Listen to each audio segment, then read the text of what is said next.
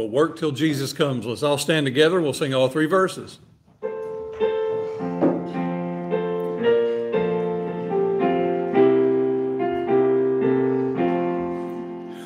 O land of rest for the eyesight, when will the moment come when I shall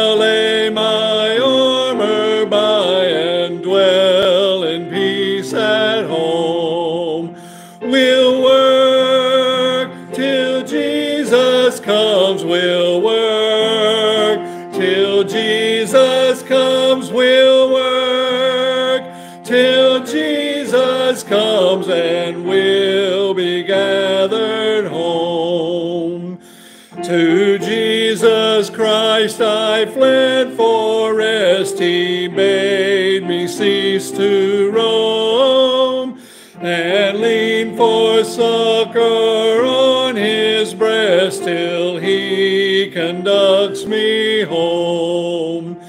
We'll work till Jesus comes, we'll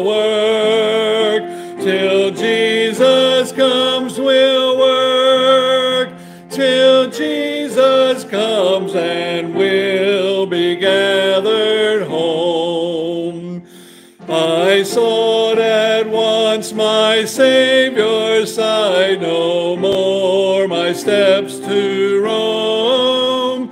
With him I'll brave death's chilling tide and reach my heavenly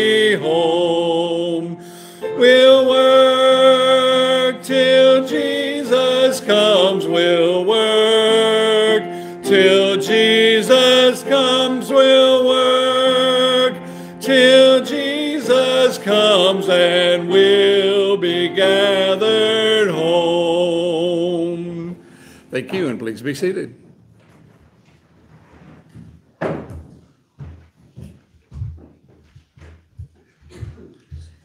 All right.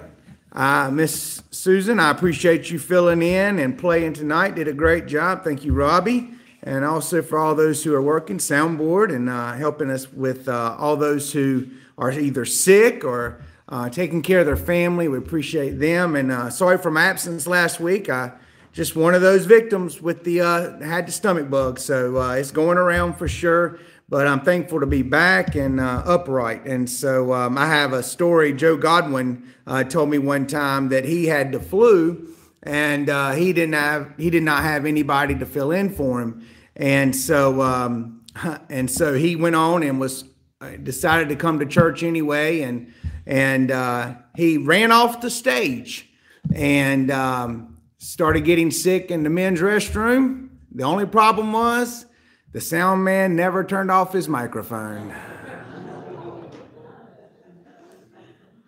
So, if that happens to me on Sunday morning, you better turn off that microphone. It is good to it's good to be back uh, here in the life of David. Second Samuel chapter thirteen. We went uh, we went over a very very sad portion of Scripture. Somebody came to me at the end of Sunday night and we talked about Tamar and the rape of Tamar and Amnon warning her and warning her it was a lust. I explained that word love. And I said that, uh, and and and soon as he had finished with her, he hated her more than he loved her. And if you remember, he pushed her out. She ripped her clothes off of her arms, and it was a result that she was no longer a virgin. Uh, from that one act, that woman never married. And do you remember whose house she stayed in for the rest of her life? Absalom.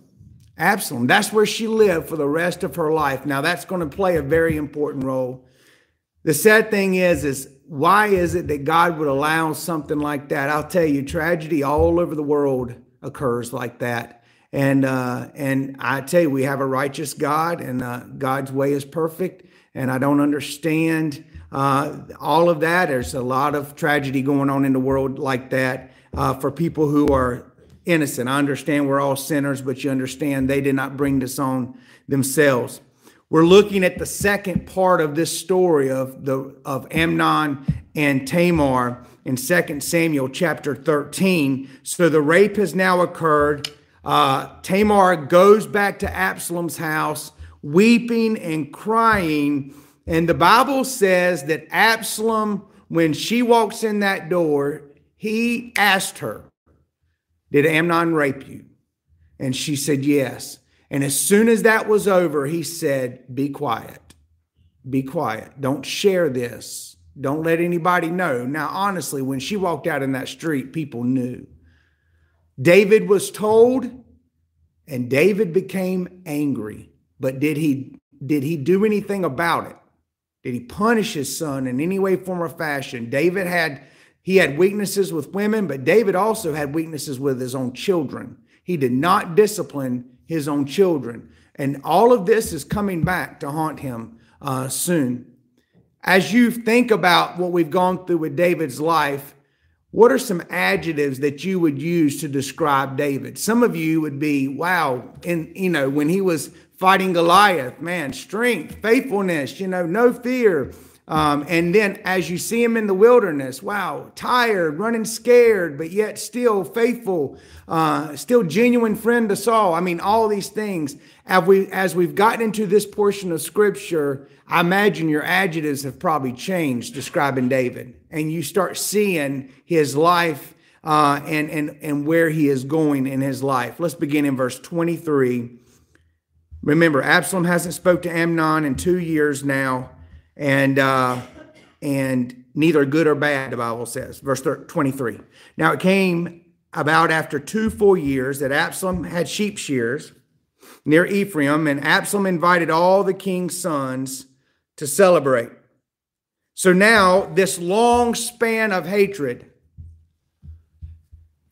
if you've ever been with somebody or lived with somebody that you saw something tragic happen to, such as if, if you saw something happen to your kid, and as a result of the tragedy that happened to their kid, maybe it was a fight at school and they had nothing to do with it, and they were slammed against a locker and they now have brain damage for the rest of their life, and, and you're taking care of this, this child who is has brain damage permanently. They will not have a, they will not be able to hold down a job. They will not be able to get married. They will not, whatever it is. Can you imagine seeing your child that was innocent walking down the hall and something like this happens and you are seeing this every day? You're helping your child now go to the bathroom where this was a perfectly healthy young man or young woman. I want to put all that in perspective. Tamar is in Absalom's house every day, not allowed to go out, not to expose herself in any way, form, or fashion. And he watches his sister every day. He watches the tears that were flying, the mourning, the grieving. He sees all of this. And after so long of dealing with this, Absalom is now ready to make his move on his brother. And the Bible says that it was time to shear the sheep. So this was a festive time. This was always a festive time. I've preached on this before. Now, this was a time where people would come together, and it was this huge celebration. That was this huge meal for all the people to come there, and literally they would they would drink wine, and they would they would kill kill some of the lambs, and they would eat, and it was just a big festival. They would dance, and so and so Absalom is, is getting ready. He is inviting all of David's sons to come and celebrate the sheep shearing. So now I want to say this the reason all the sons are invited is to conceal what Absalom's plan is. All the sons are going to be here in one spot. So he's like, hey, can all my brothers come? I don't know how many there are. But there's multiple wives, multiple relationships. And so he said, I want all my brothers. So here's the plan. Verse 24. And Absalom came to the king and said, Behold, now your servant has sheep shears. May the king and his servants please go with your servant. All right. And so here's the plan David, will you give permission to send your sons?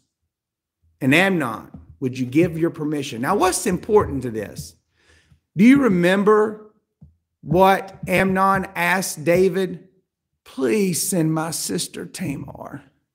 Would you have her make pastries right in front of me and feed me? Would you do it? David walks up to Tamar, go take care of your brother. David was the one that gave permission. Now Absalom goes to David and he says, Would you send your sons? David is going to be the one to give permission here. And so it, it, makes it look like he's not just singling Amnon out, which this is the plan. You know this.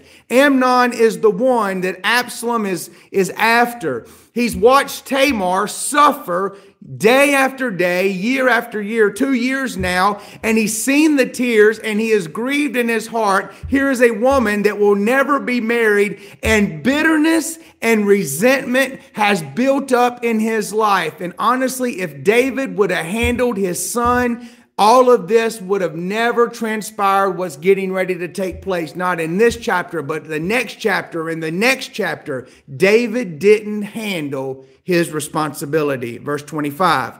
But the king said to Absalom, No, my son, we should not all go, so that we will not be a burden to you, though he urged him. He would not go, but he blessed him. All of a sudden, uh, David I, I put this in your notes. Did he smell a rat? Did he smell a rat? Oh, no, son. We're not all going to go because we'll be nothing but a burden to you. I mean, Absalom, you haven't spoke to some of these for some time, especially Amnon, and now you are wanting them to come to your party. I don't know if David smelled a rat, or how many times have you been invited over for dinner or something, you're like, I don't want to be a bother. No, I, no, no, no. Don't go through all that work. Maybe it was legitimate as that, but I think David may have thought there's just a, a maybe a problem. But then Absalom keeps pushing him. Please send send my brothers. Why won't you just let me enjoy this festival and be with my brothers? He's pushing him. Now, by the way, when David blessed him, it was Absalom you have my blessing, son. May God be with you. Enjoy your festival. Dad, come here. Please. Just, just send, send all my brothers. Why don't you want me to spend time with them? It's no burden at all. Look, I've got plenty. You can hear his voice. Verse 26. Then Absalom said, If not, please have my brother Amnon go with us. But the king said, Why should he go with you? Now, I want you to understand the desperation in Absalom's voice when David's walking out the door and he grabs him and says, Dad, if you don't, if you think all the burdens, uh, the brothers are going to be too much of a burden, he said, How about this? Send Amnon. Red flags should have went up everywhere. They haven't spoke in two years. Hey, how you doing? I hate you. This is what you did to my sister. There had been no conversation between them in two years. Dad, send Amnon. He got down to the point. And David asked the question, why? Why him? Why? Now, I want you to understand the Bible is very clear that we only know a small portion of what actually happened in the times. Jesus' teachings, the Bible says that if they recorded everything that Jesus said and taught, th- there would be not enough volumes to be able to hold it all. I mean, if you filled in the blank here, and I'm not trying to add to scripture, if you filled in the blank, Dad, I just want to make things right. Dad, I just want to make sure that we're on. I haven't spoke to him. I mean, I'm just trying to think. Absalom's begging and pleading. What is he really saying to David that's not recorded in the scriptures? Verse 27. Nevertheless, Absalom urged him. So he let Amnon and all the king's son go with him. All right. So the word nevertheless here means this against his better judgment. That's what nevertheless means against his better judgment.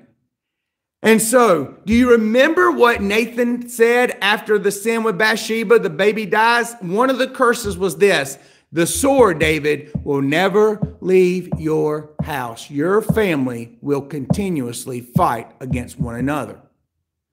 Against David's better judgment. What was David thinking was going to happen? They haven't spoken two years, but here the word urge keeps coming up. I can hear Absalom going, David, Dad, I just want to tell you. I just want to make this right. I just want to see him through. I want to make sure that we're good now. And the whole time he's lying right through his teeth, and all he can see is his sister Tamar. She cries herself to sleep so many nights. But against his better judgment, have you ever said that before? I knew I should not have, right? I was listening to a testimony of a woman one time, and uh, her son was going out for the evening and she said son you need to you need to stay home tonight. You need to stay home tonight. Why mom? I'm just i'm going over with some friends mom we don't drink. We don't do drugs. I mean son i just have a bad feeling about tonight. Mom i'll be okay. These four young men were sitting in a house, and a gang, a car full of gang members pulled up and they shot into this house. By the way, had the wrong house, and killed her son at 14 years old. She gets the call that her son's been killed, and she said, I knew something was going to happen and I knew I shouldn't have let him go against my better judgment.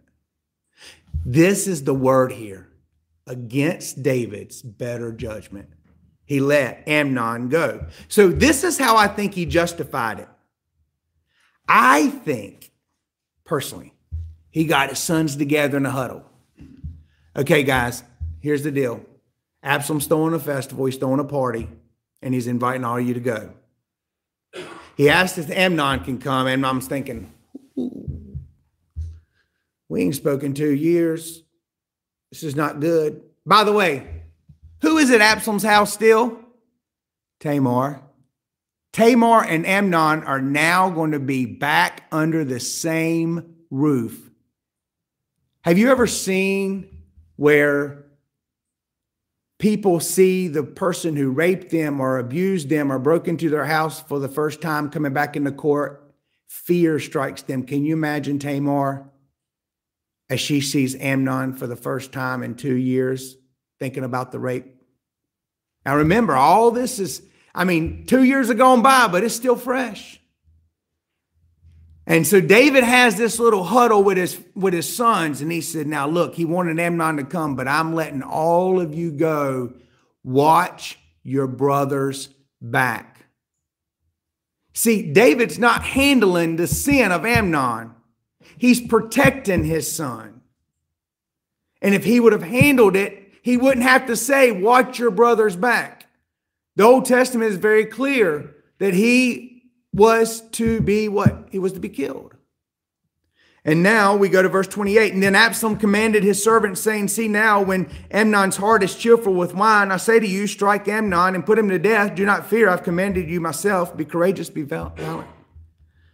So here's the plan. You know, like many times we've already read, we're going to get him, we're going to get him drunk. You know, this, and this is what David did to Uriah. Go get drunk, go sleep with your wife.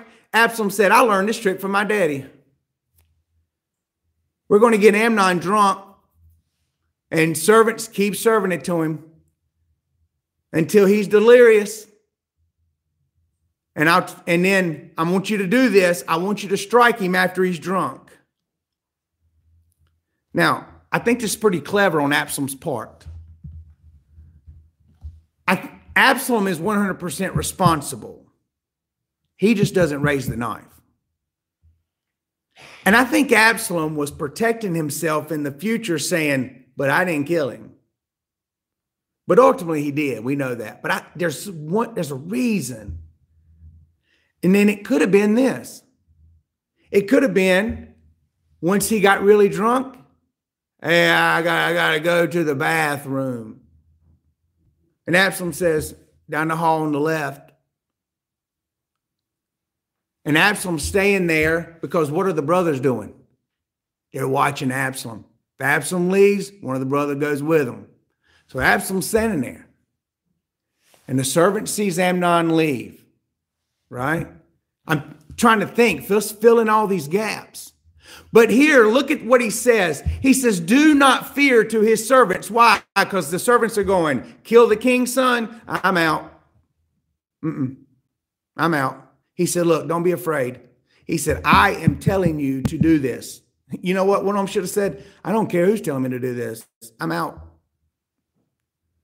But he said, Don't, he said, Look, I am the one doing this. I am the one commanding this. Verse 29 And the servants of Absalom did to Amnon just as Absalom had commanded. Then all the king's sons got up and each mounted his mule and they fled.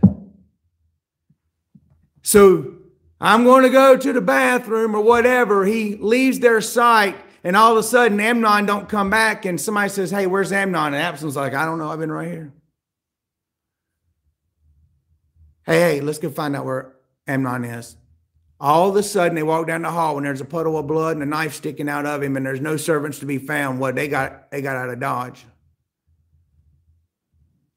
Oh, Amnon's dead, Amnon's dead. And all of a sudden, here they all jump on their, their mules, their horses, their camels, and away they go. Because why? Now they're afraid for their own lives. And all the king's sons I thought about this. I didn't think it'd take them long to sober up after that, did it? Because they knew that they were responsible for their brother. They knew that this was a possibility.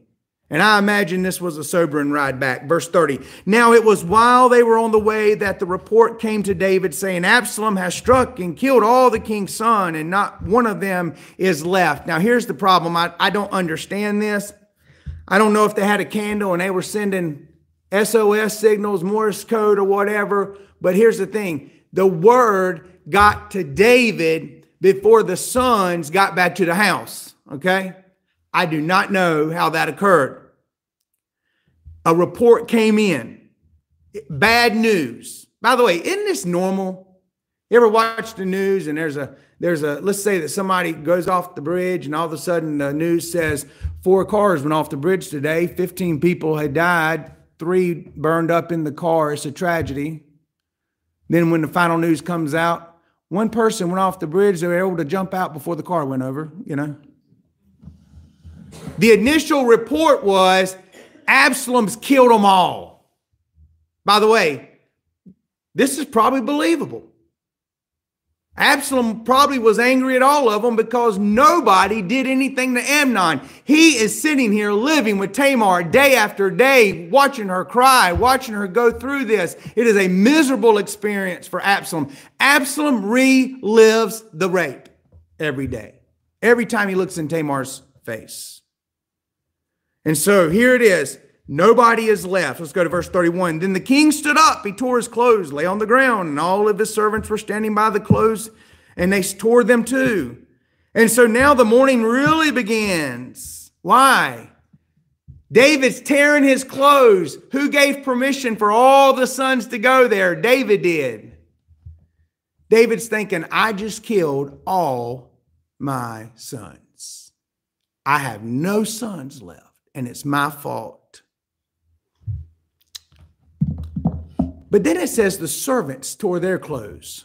Now, I would imagine that some of them were just trying to show compassion for David. There may have been some in there that could care less for Amnon. They knew what he did. They, there, there might have been some in there that said that he deserved exactly what he got. But I also thought about some of these same servants were maybe been some of the ones that he said, go get Bathsheba. And one of those servants made us say, hey, uh, isn't this Uriah's wife? David, is this a good choice? Maybe some of those servants are sitting back watching all of this unfold for their very eyes and saying, All this prophecy is coming true right before my eyes. How many of you have thought about that as you watch the news in the past two weeks with Russia and Ukraine? And the Bible talking about the armies coming down from the north. We possibly are watching prophecy being fulfilled right before our very eyes. And I imagine some of these servants are sitting there watching that. They were there, they heard Nathan saying all these things. But then here comes this snake in verse 32, and he is a snake in the grass. Jonadab. the son of Shimeah. David's brother responded, Let my Lord not assume that they have put to death all the young men, the king's sons, for only Amnon is dead because he has been set up by the intent of Absalom since the day that he violated his sister Tamar. Do you remember who Jonadab is? We, we spoke about him. Jonadab was Amnon's cousin. And he walks in to Amnon. He said, Amnon, you look sick. How can the king's son, with all that you have, be so grieving and you look sick to your stomach? What's wrong with you, man? He said, I'm in love with my sister. And I want her and I can't have her. And it was Jonadab that said, I got a plan. It was Jonadab that thought up all of this. And now this snake in the grass is hanging out with the brothers, hanging out with David, and David is allowing it. You know what? I don't believe David knew that Jonadab was the one who was the initiator of all of this nonsense. And so he had been punished. And he said, Listen, listen, David, back up. This is the voice of reason. I got one of those in my house. Been married to her for a long time. Don't assume all are dead.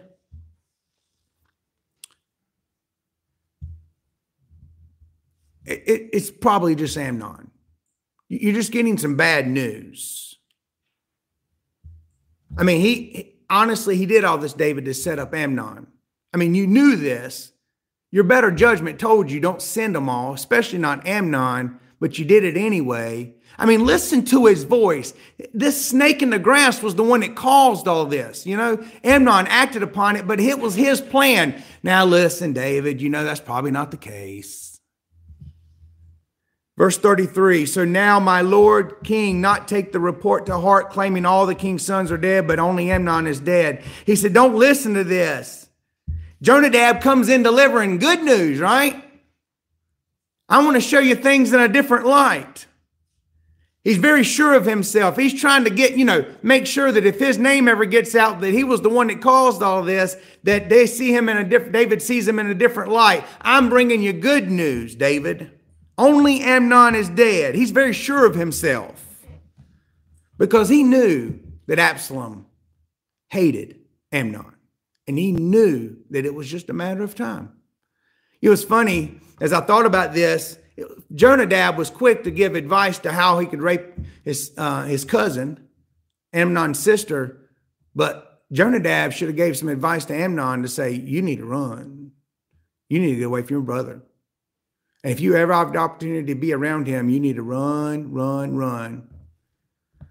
Verse 34 Now Absalom had fled, the young man who was the watchman raised his eyes and looked, and behold, many people were coming from the road behind him and the side of the mountain, Absalom had his bags packed. All the festival, all the party, all the sheep shearing, all that stuff, he ran. But as I th- thought about this, who did he leave behind? He left his sister Tamar to stay in that house for the rest of her days. She's there alone now. Now, think about this whose body is laying in that house? The servants scattered. Hey, the master's gone. Servants scattered. Tamar is in that house with her dead rapist. I'm not trying to add anything to scripture,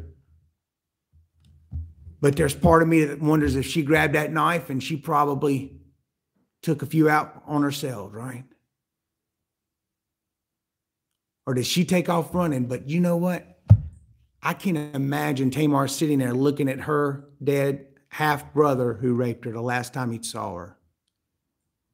Maybe she felt that vengeance had been paid back. Maybe she sat there and cried, but Absalom leaves his sister with the dead body of her rapist in that house. And all of a sudden, the watchman there was always a watchman making sure the armies wouldn't come and they could alert. And they see over the horizon from the moon and the stars, they see all these riders coming. And he knew then that this was good. verse 35. And Jonadab said to the king, Behold, the king's sons have come. It happened just as I told you, David, with a smile on his face, little snake. They've come. This is exciting news to David. I mean, you can imagine him, you know, trying to clean himself up. It said, just like I told you, David, I told you, I told you not all of them were dead. Isn't that good news? I told you he probably just killed Amnon. I told you, David, I'm the man. You're the man that started all this. Verse 36 As soon as he had finished speaking, behold, the king's sons came and they raised their voices and they wept, and the king and all of his servants also wept very profusely. So here they come. They are riding across that mountain. You know what they were thinking? They were riding hard. You know what they were probably thinking? Absalom is right behind us. Can you imagine being the last person in line? Anybody ever played in the cemetery at night as a kid or in the woods at night? And somebody would hear something, what was that? And everybody takes off running. It is a terrible thing to be the last kid in line because you're just waiting. I'm getting ready to get it. I can imagine whoever had the slowest mule, camel, or donkey in the back, he's just waiting for Absalom to slice his head off. Well, they come in and they all break down and they're weeping. David's rejoicing that he has all of his sons, but he knows this is true. But remember, if David would have handled the correction of his elder son Amnon, none of this would have been a cause for Absalom to rebel. Verse 37 Now Absalom had fled and gone to Geshur, to the king of Geshur, and David mourned for his son every day. Now, this is interesting right here. Absalom fled to Geshur because Geshur is not a city of refuge. Okay. Why wouldn't David flee to a city of re- I mean Absalom flee to the city of refuge because if you flee to a city of refuge, all right, what that what this entitled was this. In the Old Testament, there were six cities of refuge that somebody who unintentionally murdered somebody else could flee to the city and nobody could come in and kill them. And it would assure that they would have a proper, um, a, a proper trial. Golan, Ramoth, Bozrah, Kadesh, Shechem, Hebron. Those were the six cities of refuge. Let's say that you were out shooting your arrow one day and all of a sudden you shot it and it was a miss hit and the guy walked out from the corner and you killed him. You get on your donkey or camel and horse and you took off to get you took off to Hebron or wherever one of these nobody could touch you there. But if you stayed in the city where you were at the family could come kill you. Unintentional. So why is it that Absalom ran to Geshur? It's not the city of refuge because it was intentional. This was an intentional murder. So it didn't matter if he ran to the city of refuge he could still be killed. But he goes to Geshur because Absalom's mother, Maah, that was her father. The king of Geshur was his grandfather. You grandparents, anytime your grandkids get into trouble, what do they say? I'm calling grandma. Grandma gets on the phone. Oh, baby, it's okay. I'll come get you, right? You know what Absalom said? I'm going to grandfather's. He ran to his granddaddy's house and he stays there for three years. So now, remember, David didn't handle Amnon. He lost one son. Now he's got another son that's gone for three straight years. He's lost another son. And all of this has the result of what Nathan said with David and Bathsheba in the last verse. In the heart of King David longed to go out to Absalom, for he was comforted regarding Amnon since he was dead. He, every day, he longed to go see his son some of you have kids that are away in college right now, and you think about them every day, and you you you miss them. Imagine I, can I tell you, I think this is worse. Some of you that experience death in, in your families and all, there's a grieving point, mourning point, and then you, you kind of work through that. Not that you still don't miss them. How many of you had a, a long relationship, a dating relationship that was very long that you remember as a teenager or even a young adult? How many of you have ever been in a long relationship that didn't work out? That didn't work out. All right. I'll never forget, I was in a relation, a long relationship. It had to be like six months, right? A long relationship.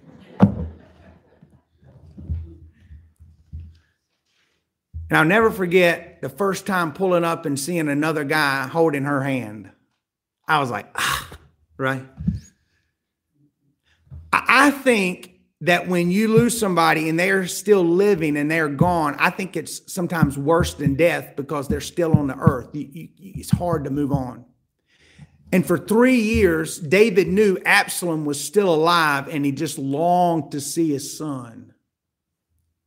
And the Bible says he was comforted regarding Amnon. It looks like comforted. The word comforted means to grieve, to breathe. to breathe strongly is that word there. Now, there's a man named Joab, David's right hand man, and he's been watching for three years David go through this grieving process. And Joab, come Sunday night, is going to strike up a plan.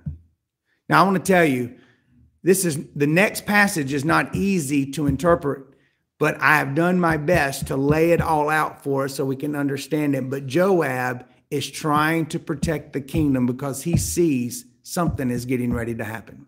Father, we love you today. We thank you for this time. We thank you for these verses. And God, we do learn that we need to handle the issues and problems that come up and not put them aside because there's a price to pay if we do not. God, we know that bitterness and resentment can build up in our lives to the point where we even hate in our heart and may even commit physical murder. God, I pray that we see the mistakes that David made, learn from these mistakes, but yet we still see him and you regard him as a man after your own heart, despite what he has done, but because his repentance, Lord, we see that he is nowhere close to perfect. And God, we are not to compare ourselves to him by no way, form, or fashion, because we are all sinners in need of a Savior. In Jesus' name, amen. Thank you so much. God bless you. You're dismissed.